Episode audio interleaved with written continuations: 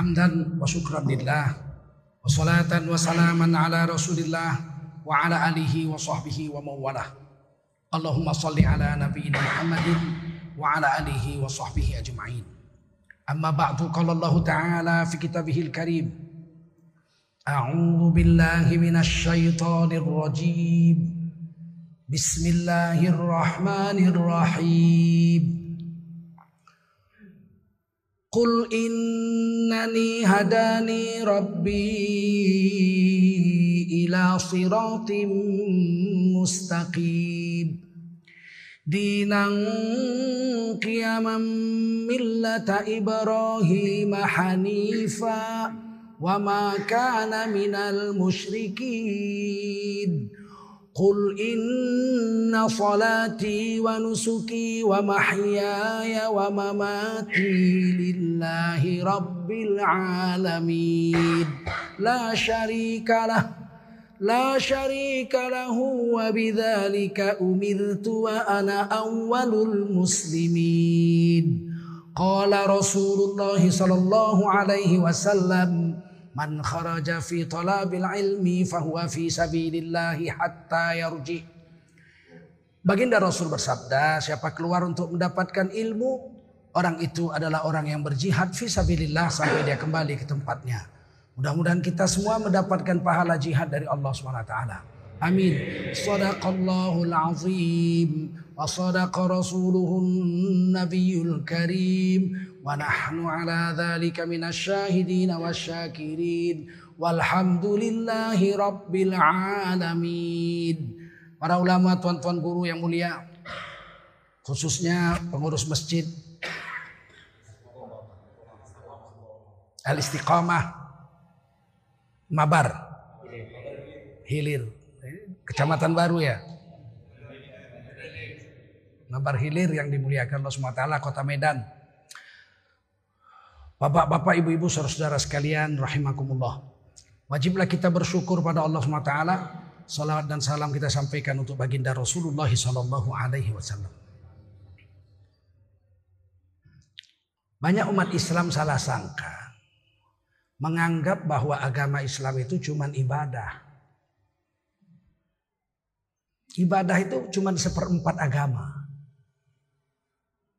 Imam Syafi'i rahimahullah ta'ala membagi syariat Islam itu dalam empat bab. Seperempat namanya bab ibadah. Mulai dari bab air, istinja, syarat-syarat sholat, rukun sholat, puasa, zakat, haji, umroh, sampai mati, sampai nguburkan orang mati. Itu seperempat namanya bab ibadah. Yang kedua, bab muamalat. Sewa menyewa, jual beli, pinjam meminjam, utang piutang. Gadai menggadai, tukar menukar. Nah, ini semua dalam bab muamalat. Sebab situ bahaya kalau nggak pakai cara Islam nanti akan muncul cara riba. Wa halallahu al-bai'a wa harramar riba. Allah menghalalkan jual beli, untung dari jual beli halal, tapi untung dari riba haram.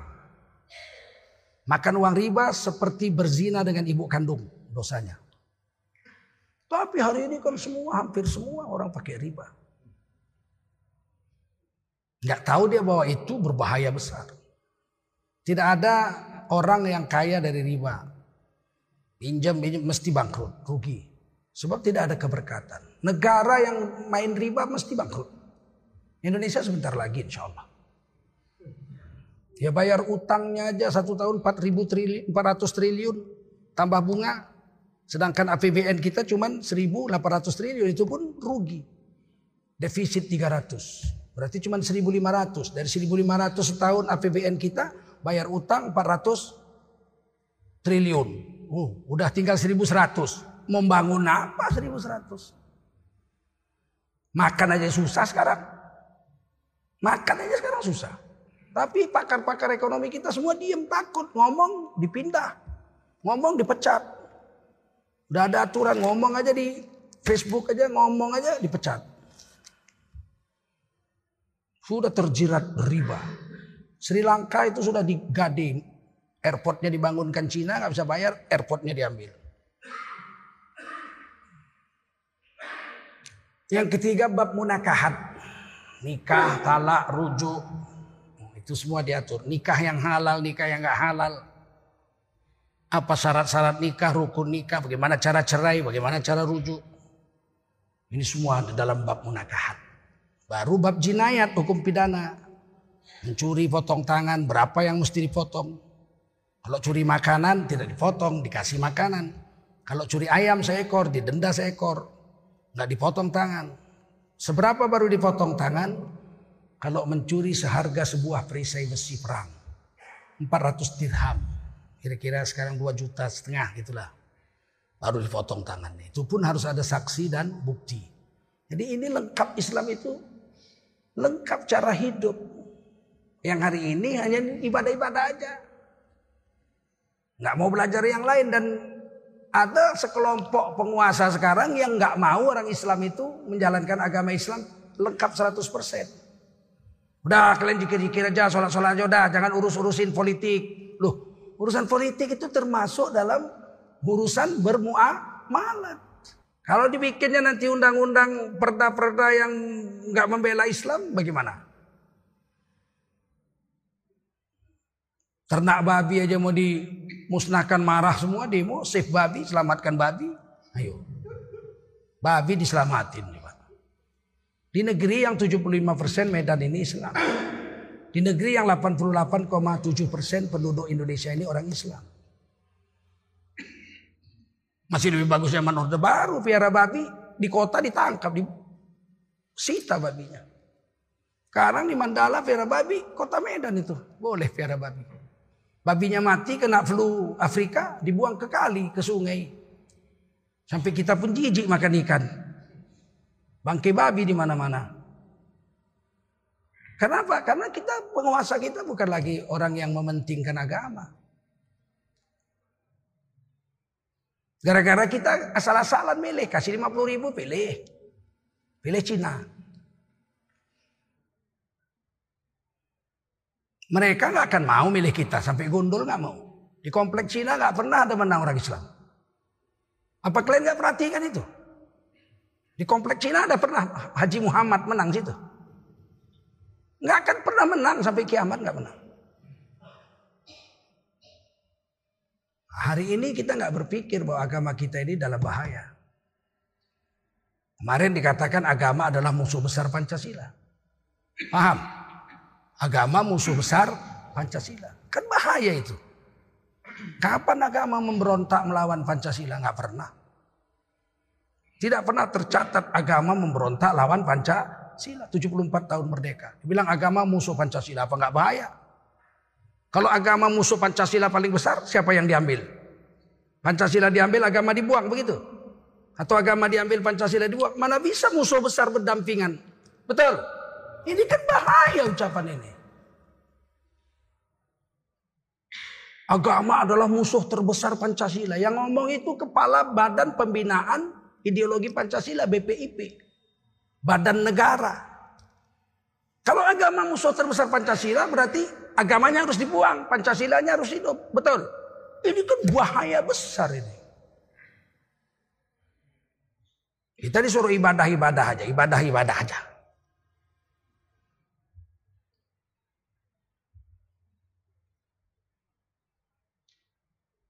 Padahal 74 tahun merdeka Pancasila tidak pernah dipertentangkan dengan agama.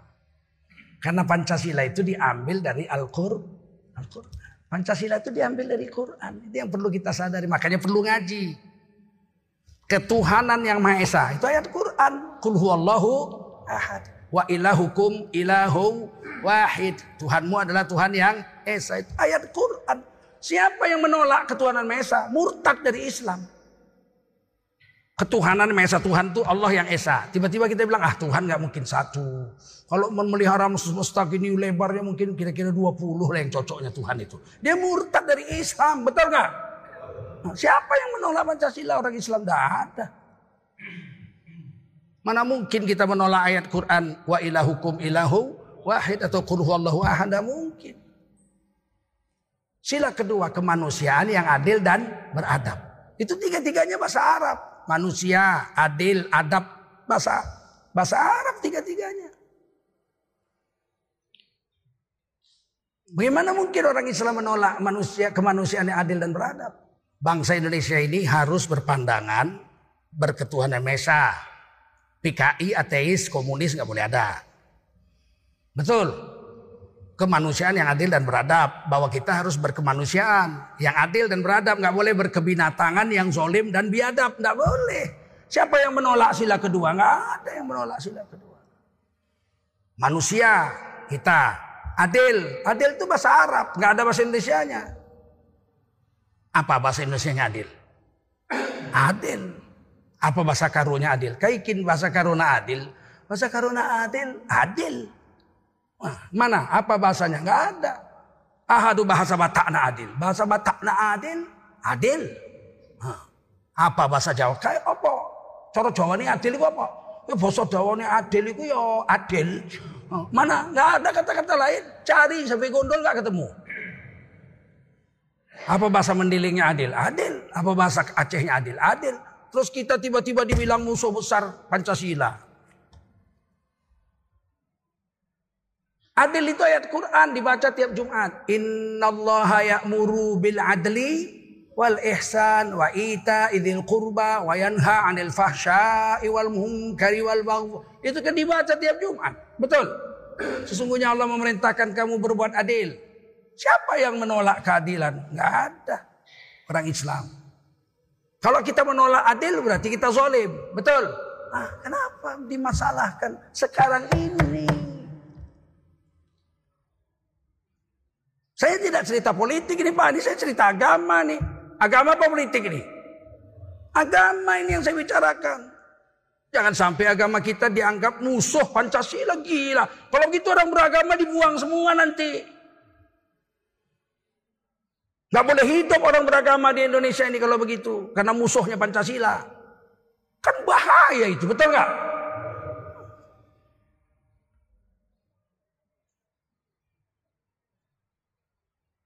Karena nggak ada bahasa Indonesia-nya adil, maka adil itu berarti yang bawa orang Islam.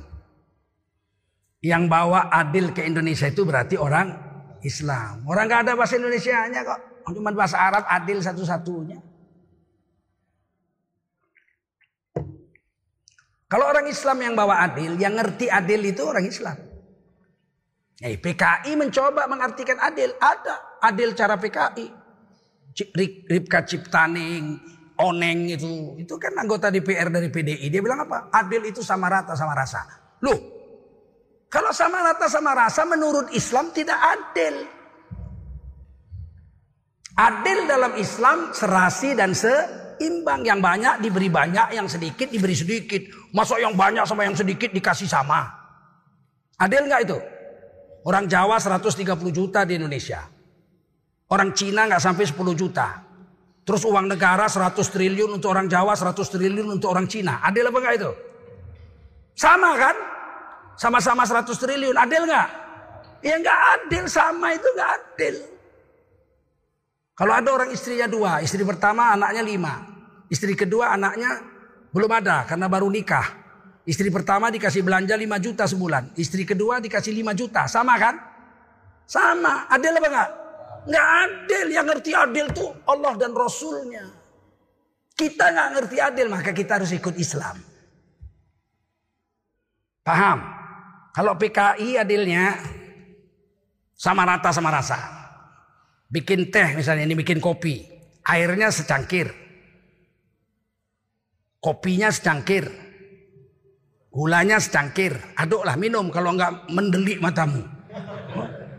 Itu adil PKI sama rata sama rasa. Enak didengar tapi nggak bisa dilaksanakan. Enak didengar kita ini harus sama rata sama rata. Presiden sama rakyat harus sama-sama. Kalau miskin sama-sama miskin. Kalau kaya sama-sama kaya. Omong kosong. Kita jalan kaki nggak punya mobil, nggak punya motor, nggak punya sepeda motor, nggak punya Honda kita jalan kaki. Presiden mau jalan kaki. Omong kosong aja itu. PKI namanya penipu. Enak didengar nggak pernah dilaksanakan itu. Adil cara Islam itu serasi dan seimbang. Kalau bikin kopi yang banyak ya dikasih banyak. Airnya secangkir, kopinya sesendok, gulanya sesendok setengah. Kan gak sama kan? Aduk sampai rata minum. Jelas lebih enak. Oh. Hari ini kita ditipu Pak. Orang Islam ini harus cerdas. Kita jangan mau ditipu dengan slogan-slogan. Sama rata, sama rasa, mana ada sama. Kita bayar BPJS setengah mati, betul nggak? Giliran direkturnya gajinya satu bulan ratusan juta. Sama apanya? Apa sama? Mereka dapat gaji ratusan juta, 150 juta gajinya sebulan, belum tunjangannya. Tunjangannya satu tahun bisa dapat satu miliar. Sama apanya? Kita nggak bayar didenda, betul nggak? Udah mati pun suruh bayar. Apa sama apa? Jadi jangan menipu rakyat. Itu tidak adil. Yang ketiga persatuan Indonesia. Kanan nas ummatan wahidah. Adalah manusia umat yang satu. Kita begitu bersatu kita. Orang Aceh dengan caranya, orang Medan dengan caranya, orang Solo dengan caranya. Berbeda-beda. Bineka tunggal ika. Memang berbeda-beda. nggak boleh disamakan. Berbeda-beda tetapi tetap satu. NKRI. Negara Kesatuan Republik Indonesia. Kita nggak pernah berontak. Tapi kita nggak boleh samakan. Orang Sumatera harus kayak orang Jawa. Mana bisa. Kita dari kecil disuruh mengatakan yang ada apa adanya. Kita ini orang Sumatera buka kulit nampak isi. Tak senang bilang tak senang. Senang bilang senang. Begitu kan? Kalau tak senang bilang senang munafik namanya menurut orang Sumatera. Betul. Kalau orang Jawa kan lain. Memang diajar lunak. Mau ngomong tidak aja nggak berani orang Jawa. Eh, bagaimana Pak? Ya insya Allah nanti kita eh, mana berani bilang tidak orang Jawa. Dia menjaga perasaan orang lembut hatinya lunak. Kalau kita mana ada kalau tidak ya tidak. Nggak setuju aku Pak. Ya kan? Bagaimana? Ah pokoknya tidak. Tapi tidak. Kalau orang Medan begitu.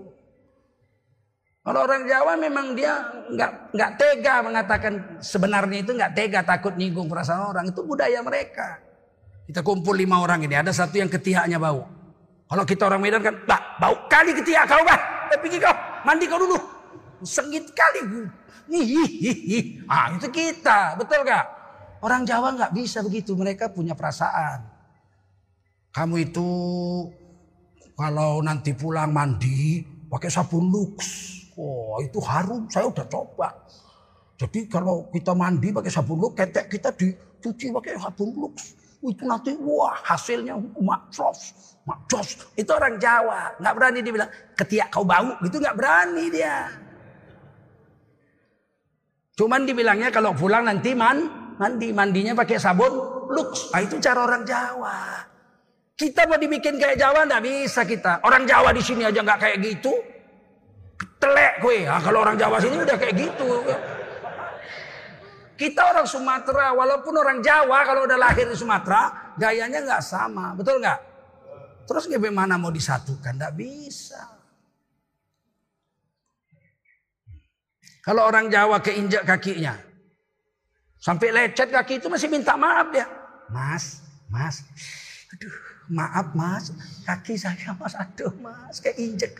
Diinjek orang, dia yang masih minta maaf. Orang Medan mana ada itu orang Sumatera. Hei matamu. Kan begitu ya enggak? Ya itulah kita. Jangan ditukar-tukar. Orang semuanya mau disamakan. Semuanya harus Islam Nusantara. Islam model Jawa. Mana cocok kita itu? Cocok kita itu? Cocok sama kita itu? Enggak cocok kita. Kita itu terang-terangan aja. Masuk Islam ya. Asyhadu an la ilaha illallah wa asyhadu anna Muhammad Rasulullah. Kalau kau sudah Islam, kau belajar agama. Yang nomor satu kau tinggalkan makan babi. Nah, itu orang Islam, ya enggak? Kau kan sebelum Islam makan babi kan? Wah tiga kali sehari makan babi. Kalau sudah masuk Islam jangan makan babi. Kalau di Jawa mana ada begitu? Udah masuk Islam diajari nyanyi. Ler ilir, ler ilir. Apa ler ilir? Kita orang Sumatera nggak ngerti apa itu ler ilir, ler ilir. Iler ya iler. Jadi memang beda. Makanya ditulis di kaki burung Garuda. Bineka tunggal ika. Memang kita berbeda-beda. Tapi tetap satu. Negara Kesatuan Republik Indonesia. Kita nggak pernah berontak. Kanan nas ummatan wahidah. Persatuan Indonesia. Yang ketiga kerakyatan yang dipimpin oleh khidmat kebijaksanaan dalam permusyawaratan perwakilan bahasa Arab semua. Kerakyatan rakyat bahasa Arab. Dipimpin oleh khidmat, khidmat bahasa Arab. Dalam permusyawaratan musyawarah bahasa Arab. Perintah Allah di Quran wasyawirhum fil amr. Tiap urusanmu musyawarah lah kamu. Yang ketik, yang terakhir perwakilan, wakil bahasa Arab. Tuh. Kita itu disuruh musyawarah. Yang musyawarah itu wakil-wakil kita. Kita ngangkat wakil rakyat DPR, DPRD, DPR RI. Yang bermusyawarah mengangkat pejabat wali kota, gubernur, presiden. Wakil-wakil kita, bukan kita. Itu sila keempat. Wakil-wakil kita jadi nggak banyak biaya. Milih wali kota cukup 52 bungkus nasi padang. Jadi wali kota. Sekarang mau jadi wali kota yang milih sekota Medan dua setengah juta orang. 25 miliar belum tentu jadi wali kota. Ada yang jadi bupati udah keluar 25 miliar kalah joget di jalan pakai celana dalam. Tang ting ting tang ting teng tang. Gila. Terlalu besar biaya.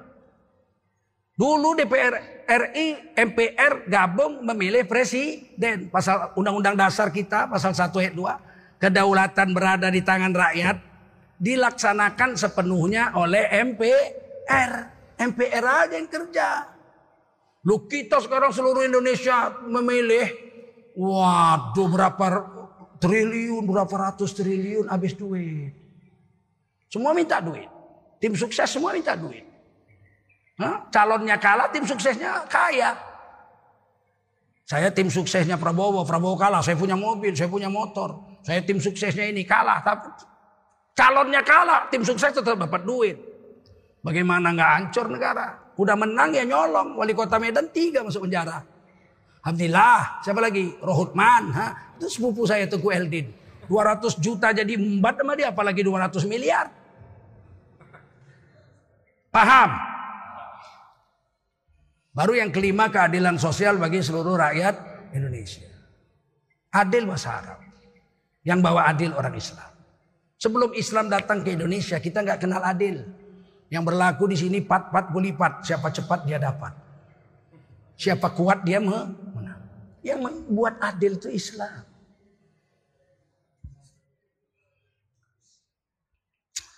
Yang ingin saya sampaikan lagi, sadari bahwa kita yang pertama tadi, jangan pernah mempertentangkan Pancasila dengan agama Islam. Jangan. Ini sekarang sudah ada kepala BPIP bilang Pancasila itu religius sekaligus sekuler. Bencong dong. Kalau sudah religius nggak mungkin sekuler. Sekuler itu memisahkan agama dari kehidupan negara. Kalau Pancasila itu religius berarti agama menyertai negara. Tiba-tiba Pancasila itu sekaligus religius sekaligus sekuler. Bencong dong.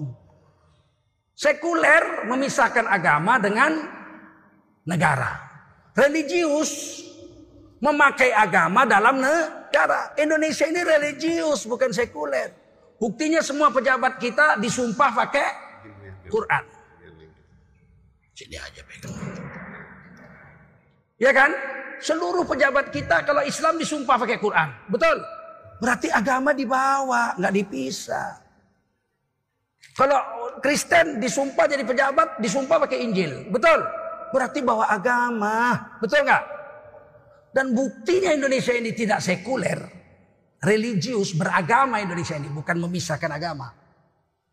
Masjid-masjid dibantu pakai uang negara, gereja-gereja dibantu pakai uang negara. Kalau sekuler nggak boleh. Di Amerika, di Eropa itu negara sekuler. Pemerintah nggak boleh bantu gereja. Gereja nggak bisa nggak ada duit tutup. Berapa banyak gereja di Amerika, di Eropa dibeli orang Islam. Nggak bisa membiayai diri sendiri. Dibeli udah jadi masjid sekarang. Ratusan sekarang. Saya ke Amerika aja meresmikan satu gereja besar 1,5 hektar yang dibeli oleh orang Islam. Saya diminta jadi imam sana nggak bisa saya. Saya harus pulang. Saya pergi negeri waktu itu. Itu negara sekuler. Kita bukan negara sekuler. Dan di Indonesia nggak boleh ada tempat perjudian, tempat pelacuran. Nggak boleh ada di Indonesia tempat pelacuran, tempat perjudian. Nggak boleh ada. Tempat pemabukan, nggak boleh ada. Itu undang-undang. Ada nggak judi di Medan? Ada nggak? Pasti liar kalau ada. Karena negara tidak membolehkan ada perjudian. Undang-undangnya nggak boleh. Makanya Kapolda yang baru pidato. Saya minta seluruh Kapolres menutup tempat judi togel. Berarti ada. Kalau ada berarti melawan hukum, melawan undang-undang. Berarti ada permainan antara pengusaha bejat bekerja sama dengan penguasa bejat. Kalau ada tempat pelacuran berarti ada pengusaha yang mau makan uang lendir dan ada pejabat yang mau makan uang lendir. Karena nggak boleh. Saya ingat waktu wali kota Bahtiar Ja'far di demo orang kantor wali kota. Zaman Pak Harto masih zaman udah baru. Orang datang bawa karton ditulis-tulis. Tutup Pulau Sicanang. Tutup Pulau Sicanang. Jerit-jerit ibu-ibu. Wali kota turun dari lantai dua. Apa nih? Ngapa pula nih? Ada masalah apa nih? Kata orang-orang Melayu dari Sicanang, tutup pulau Sicanang, tutup pulau Sicanang. Ada apa pulau Sicanang? Pulau Sicanang itu ada tempat pelacuran. Kata wali kota Medan waktu itu Bakhtiar Jafar. Besok terbit matahari saya perintahkan Kapoltabes MS, dulu namanya Kapoltabes MS. Kolonel Khairuddin itu waktu itu. Bahkan jadi Kapolri. Nah, itu saya tutup itu semua satpol pp saya kerahkan besok pagi tutup. Tutup. Terus Bahtiar Ja'far bilang kalau minta tutup baik-baik aja ngapain marah-marah sama saya. Memang saya pernah meresmikan. Ah, kok saya yang dimarahi? Kan saya nggak meresmikan. Minta tutup ya tutup. Sudah kita tutup. Mana ada di Indonesia wali kota gunting pita dengan mengucapkan Bismillahirrahmanirrahim. Saya meresmikan tempat pelacuran Al Barokah itu ada. Ada nggak? Nggak ada karena itu melawan hu hukum. Berarti negara kita religius, melarang adanya pelacuran, betul nggak? Melarang adanya perjudian, melarang adanya mabuk. Tapi ada juga pak, berarti ada kong, kong kali kong melawan hukum. Siapa bilang negara Indonesia sekuler? Negara Indonesia religius. Ada musabakoh tilawatil Quran dibiayai negara tiap tahun. Berarti religius. Kalau sekuler nggak boleh ada itu. Nggak boleh uang negara untuk agama. Karena sekuler. Agama dipisah dari negara. Jadi kalau ketua BPIP bilang Indonesia itu. Pancasila itu religius sekaligus sekuler. Suntuloyo. Saya dengar itu dia bilang. Pancasila itu religius, beragama. Tapi dalam pelaksanaannya harus sekuler. Bukan sekulerisme, tapi sekuleritas. Kan bodoh ini. Sekulerisme dengan sekuleritas, akar katanya sama-sama seku, sekuler. Cuman sekulerisme itu pahamnya, sekuleritas itu pelaksanaannya. Nasionalisme itu pahamnya, nasionalitas itu adalah pekerjaannya. Jadi sama-sama nasional, sama-sama sekuler. Mau dipelintir-pelintir dikiranya orang Indonesia bodoh semua apa?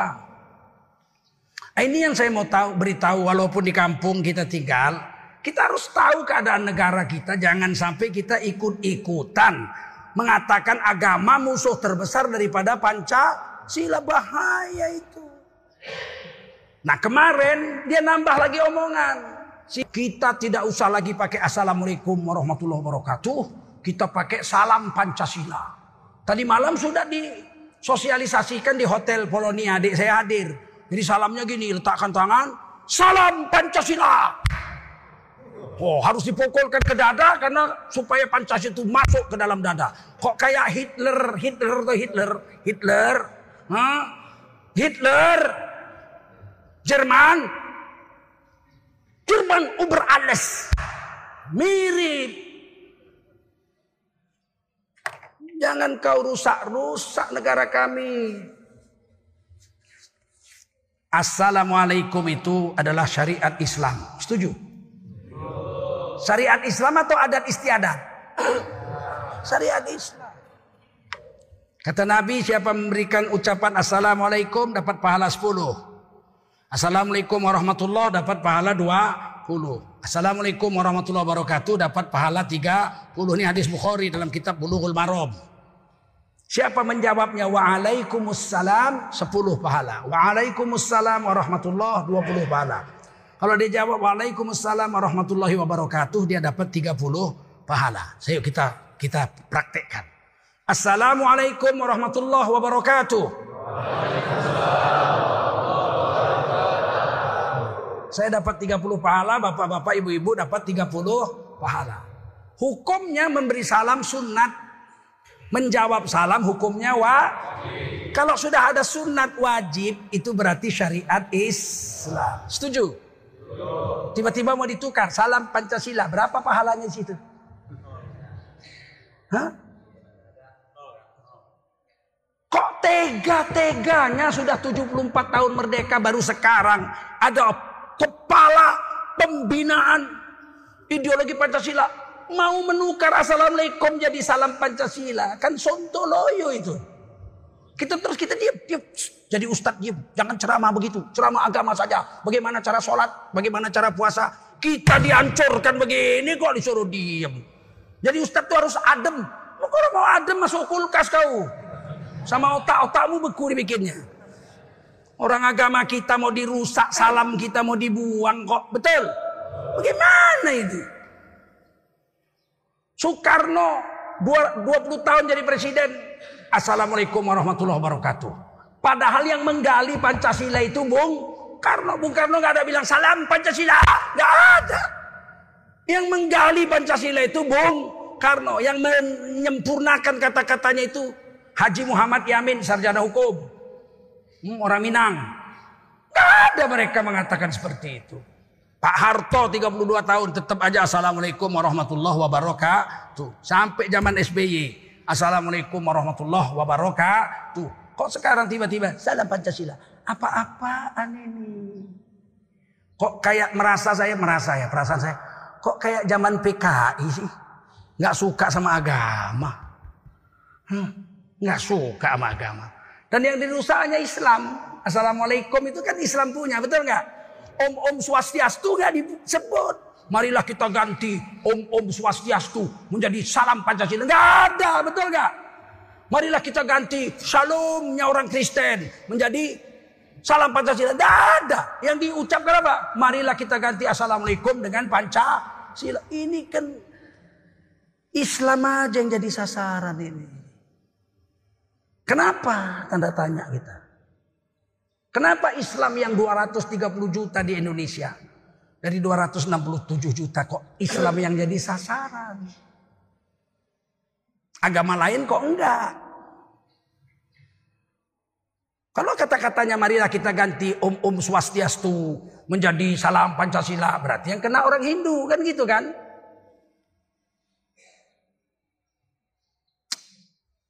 Saya nggak ngerti saya. Sebetulnya saya mau ceramah tentang yang baik bagus bagus, tapi bagaimana ini mau dibiarkan? Udah mulai keliling Indonesia dia mensosialisasikan salam Pancasila begitu. Bagaimana? Mau kalian tuh? Nanti khotib Jumat kita salam Pancasila gitu. Oh ini enggak pak, kalau untuk urusan orang-orang Islam silakan. Assalamualaikum warahmatullahi wabarakatuh. Tapi kalau ada orang lain agama, mesti salam Pancasila. Loh kok kau gusur pula agama kami gara-gara ada orang lain. Orang lain lakum dinukum waliyadin. Kita nggak mau urus kok kau urus-urus. Kami kok harus urus-urus orang. Ini semua mau belok-belok aja.